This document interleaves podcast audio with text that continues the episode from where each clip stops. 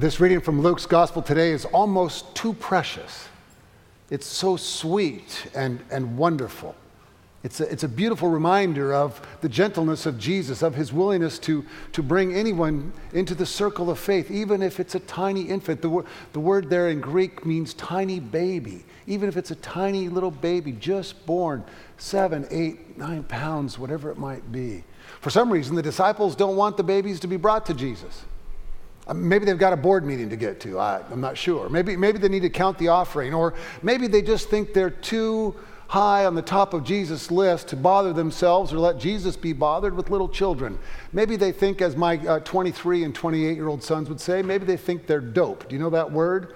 I learned it the other day. Dope means cool or hip or groovy or, or neat or something like that. Maybe they just think they're better than everybody else, and so they're saying, oh no, keep the kids away. And Jesus, in that marvelous, marvelous action, says, no, please, please, bring, bring the children let them come to me. If, if you want to see a, a living, breathing example of what that looks like, of how that, how that is seen in our own congregation, someday come over to the church and watch the children and the youth choirs rehearse with Sally Beskey. She has this wonderful, welcoming spirit, this sweet way of inviting them into the circle, helping them learn the music while also discovering the joy of, of God's love. It's, it's wonderful to watch. I, I say this all the time. I want to I wanna say it again and be very clear. The children and youth of our church are not the future of our congregation, they are already a part now of our church. They're already a part of who we are and who we say we are. It's a beautiful thing to see our children in ministry and in life and in love together. Children also are not only reminders of, of, the, of Jesus' call to welcome anyone and everyone, they're also the sort of persons who are, are the, the truth tellers. They're the ones who'll say what everyone else is thinking sometimes. My good buddy Mike Yaconelli, he's in the resurrection now, but he was a great preacher. I'd, I'd say he's one of the top five preachers I've ever heard in my, in my life. But even Mike can every once in a while, like any preacher, have a sermon that doesn't quite come together. And Mike made that, that typical mistake of thinking, well, if I just add a little bit more, oh, I got to fix this, well, I'll add a little bit more over here. And, and it just kept getting longer and longer. Now, he preached typically 45 minute sermons, but this one was getting up close to an hour, and he just kept going. And he got towards what he thought was finally an end, and he said, oh, you know what? I've really got one more story. And there was this little boy sitting right on the very front row next to his parents, bored out of his mind. He stood up on the chair and said, please stop. If any of you do that, if any of you do that, please don't. But why is this story here? Why, why is it that, that Luke, in his gospel, has inserted this little, this little vignette about Jesus and the children? It's sweet, it's wonderful, and, and, and all of that, but there have been a couple of parables, and then there's some more parables after. And you know, Jesus is in the middle of, at least as far as Luke is recording it, is in the middle of teaching all these, these stories and, and giving great points on how to live a life of faith and so forth. And then all of a sudden, oh, uh, they wouldn't bring the children to him, and Jesus said, bring them. In order to understand this, this little tale here, at a deeper level, we have to see why Luke put it in. You see, right before this, this part that Missy read a moment ago, Jesus tells the parable of the Pharisee and the tax collector. I'm sure you know it. Let me remind you of it. The Pharisees in Jesus' day were not like the way we're not viewed the way we view them. That word Pharisee has a negative connotation in our culture and understanding. Pharisees in Jesus' day were well respected, well trained, well educated clergy, usually financially well off. They were the kind of persons that everyone else wanted to be like. That's who they were in their community. Tax collectors, on the other hand, were colluding with the foreign government, the Romans, getting rich off the backs of their friends and neighbors. Tax collectors were hated. These, are two, these two persons are as far apart as you can possibly be in the culture of Jesus' day. And Jesus tells this story of, a, of, of the Pharisee, a religious leader, a religious man, in other words, a man who is, who is there, who's, who's well dressed, got on a nice blue suit, a, a beautiful tie, not garish or loud, Nice pair of shoes. He drives a beautiful car, brand new car, close to being brand new. Again, not too flashy though. And he says in his prayer, they step, they step outside the temple just as they're coming into worship and they pray. The Pharisee says, this religious man says, Lord, I, I've given my life to you. I give 10% of my income before taxes. And, and in fact, all of my investments, I share 10% of all that I have with the church. I do everything I can to share with you, and I lead a life uh, according to your law and the way you instruct us to. And I thank, I thank God that I'm not like that, that. I thank you that I'm not like that tax collector, that terrible, evil, awful man over there. And that same tax collector is also praying. Now, imagine the way he's dressed. He's, he's, he's wearing a, a pair of leather pants and, a, and a, a, silk shirt that's, that's open four or five buttons. And you can see eight or nine or 10 or 12 gold chains around his neck. And he's got a couple of characters with him who are not nice looking people and kind of scary looking, as a matter of fact. They're his bodyguards. And yet, unlike the Pharisee, his shoulders are, are slumped. His gaze is, is downward. He can barely choke out his prayer. Lord, I, God, I'm, Lord, I'm a sinner. I'm the worst you've ever seen. Forgive me. Jesus ends the parable by saying, the tax collector went home justified, uh, made right, brought back into the center. And the Pharisee did not. Go then and remember, Jesus says, that those who exalt themselves will be humbled, and those who humble themselves will be exalted. I love this story. It is absolutely pure grace. It's, it's the message I've been preaching my entire life. The, the idea that when we look carefully at ourselves and we give ourselves openly and honestly before God, God loves us and receives us and forgives us, and that forgiveness goes on forever. Romans 8 says there is nothing, not even your own mistakes, our own mistakes or failures or sin or whatever, that can separate us from the love of God. It's a beautiful story, but there's that strange line at the end. Those who exalt themselves will be humbled, and those who humble themselves will be exalted. How do you humble yourself? Have you ever tried to do that? I mean, it doesn't quite work, does it? Now, I, I know that, uh, that Dr. Wing was here for 23 years, and I worked for Dick for seven years as his associate minister out in California before he, he came here. And I'm pretty sure you probably heard his joke about this very idea. Do you remember the story that Dick would always say? He's writing a new book, Humility and How I Attained It. Yeah, it's kind of a groaner, I understand. The seven years I worked for Dick, I heard it 4,312 times. And I always laughed because it's true. You just can't do that. You can't humble yourself. You know, I've, sat down with some wonderful meals before, and I'll say to the cook or the chef, Wow, that meal was great. Thank you so much. And then he or she will say, Yeah, but you know, I think I had a little bit too much salt on the beef, and I don't know, the potatoes didn't quite come together. And it's like, No, no, no, just say thank you. Just, just please. The false humility doesn't work. If somebody likes something you've done, say thank you. Maybe you can relate to this one too. I, I went to see my major professor, Dr. Fred Norris, on the day that I was graduating from seminary. I went up to him, I gave him a handshake and a hug, and I said, Dr. Norris, you've just been great for me. I really appreciate you. If I help one person in my ministry as much as I've helped you, as you've helped me, I'll be a success. Dr. Norris laughed out loud. I, Why are you laughing? Sir, why, why the laughter? He said, Miles, and he got real serious. That's a bunch of nonsense. If you only help one person in the next 30 years, we didn't train you very well and we failed as an educational institution.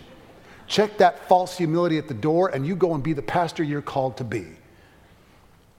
And then he slapped me on the back and said, That's my last lecture and I'll go graduate. You see that, that false humility, it, just, it doesn't work. It does no one any good. Luke knows this too. Luke understands that this, this strange idea of humbling yourself is a weird thing. And so then he inserts this story. Do you see what he's done?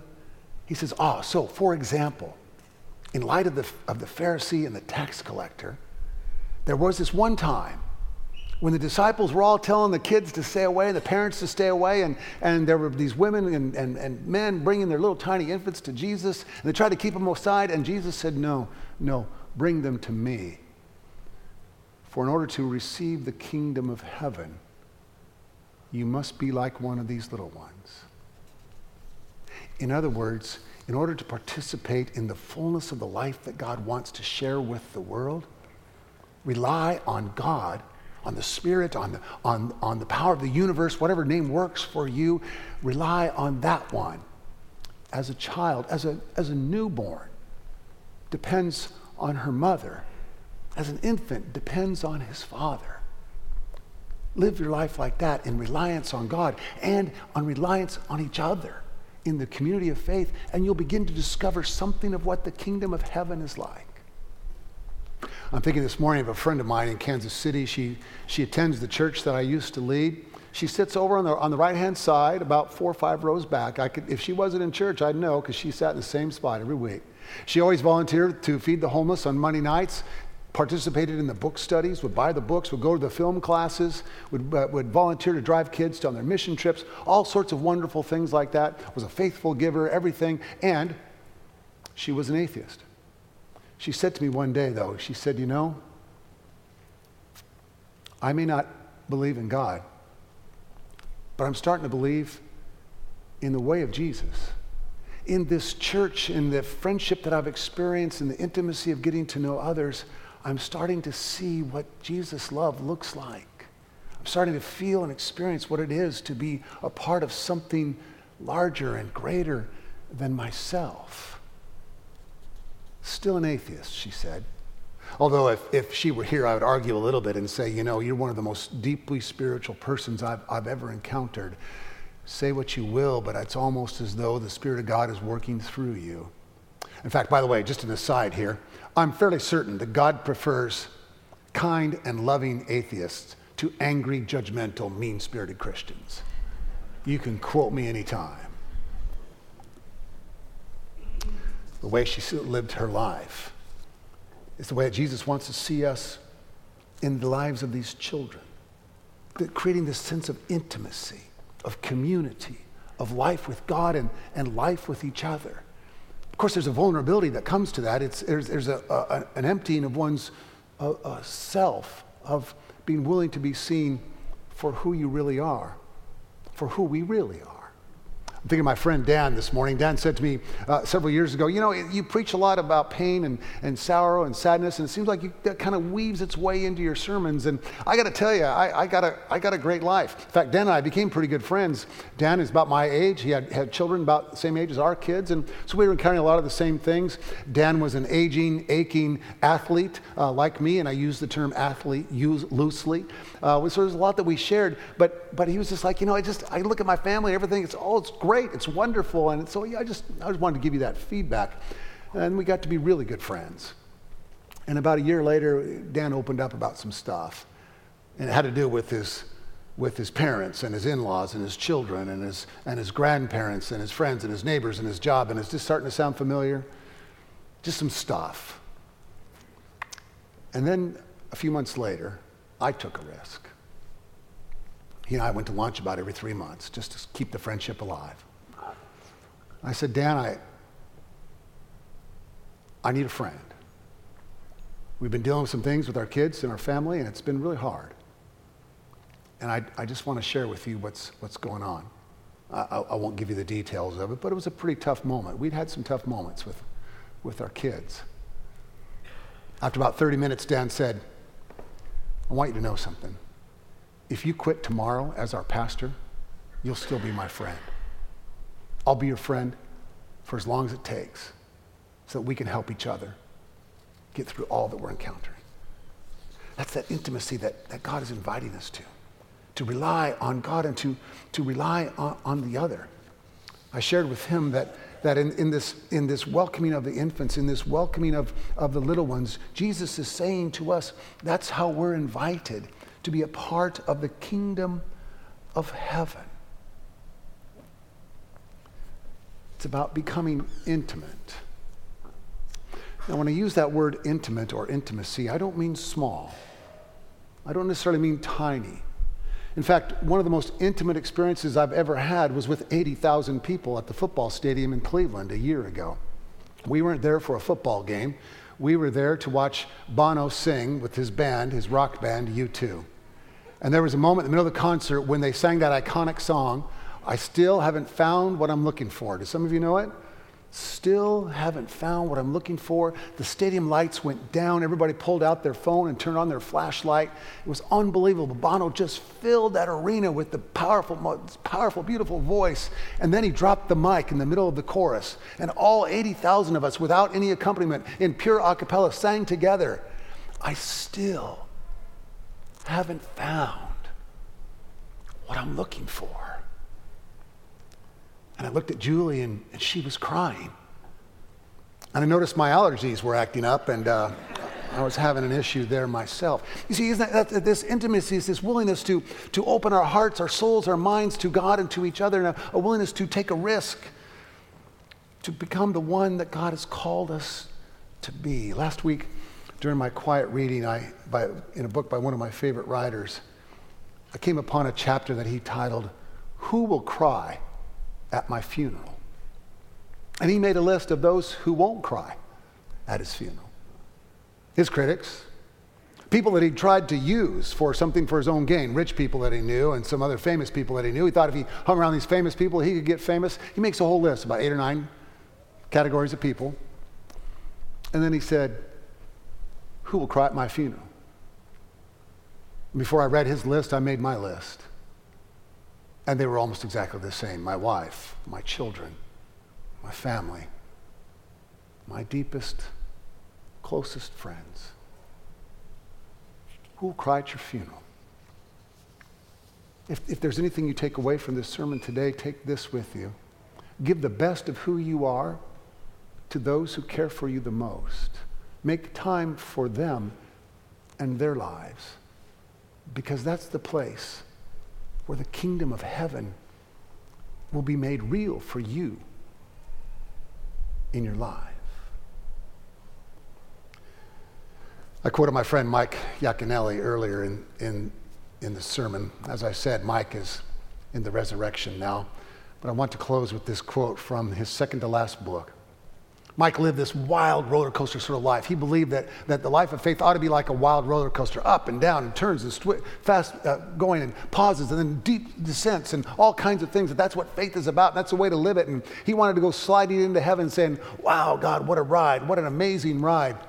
I'm pretty sure that's what he did. That's the way he lived and preached and taught. And in his book, Dangerous Wonder, he says this. I'm going to quote him. Listen. It is time to find the place where the dangerous wonder of faith can be discovered, a place landscaped by risky curiosity, wild abandon, daring playfulness, quiet listening, irresponsible passion, happy terror, and naive grace. I just love that whole phrase. Naive grace. In a day when most of us are tired, listen, in a day when most of us are tired, worn out, thirsty, starving for life and joy and peace, maybe it's time to become a child again. Sisters and brothers and friends, there ain't no maybe. It's time. The time to let go of all the pretense, the time to let go of all the stuff that holds us back from fully embracing the Spirit, fully embracing the, the intimacy and the friendship of the other is now. It's time to become like a child and come to God expecting nothing more than God's love.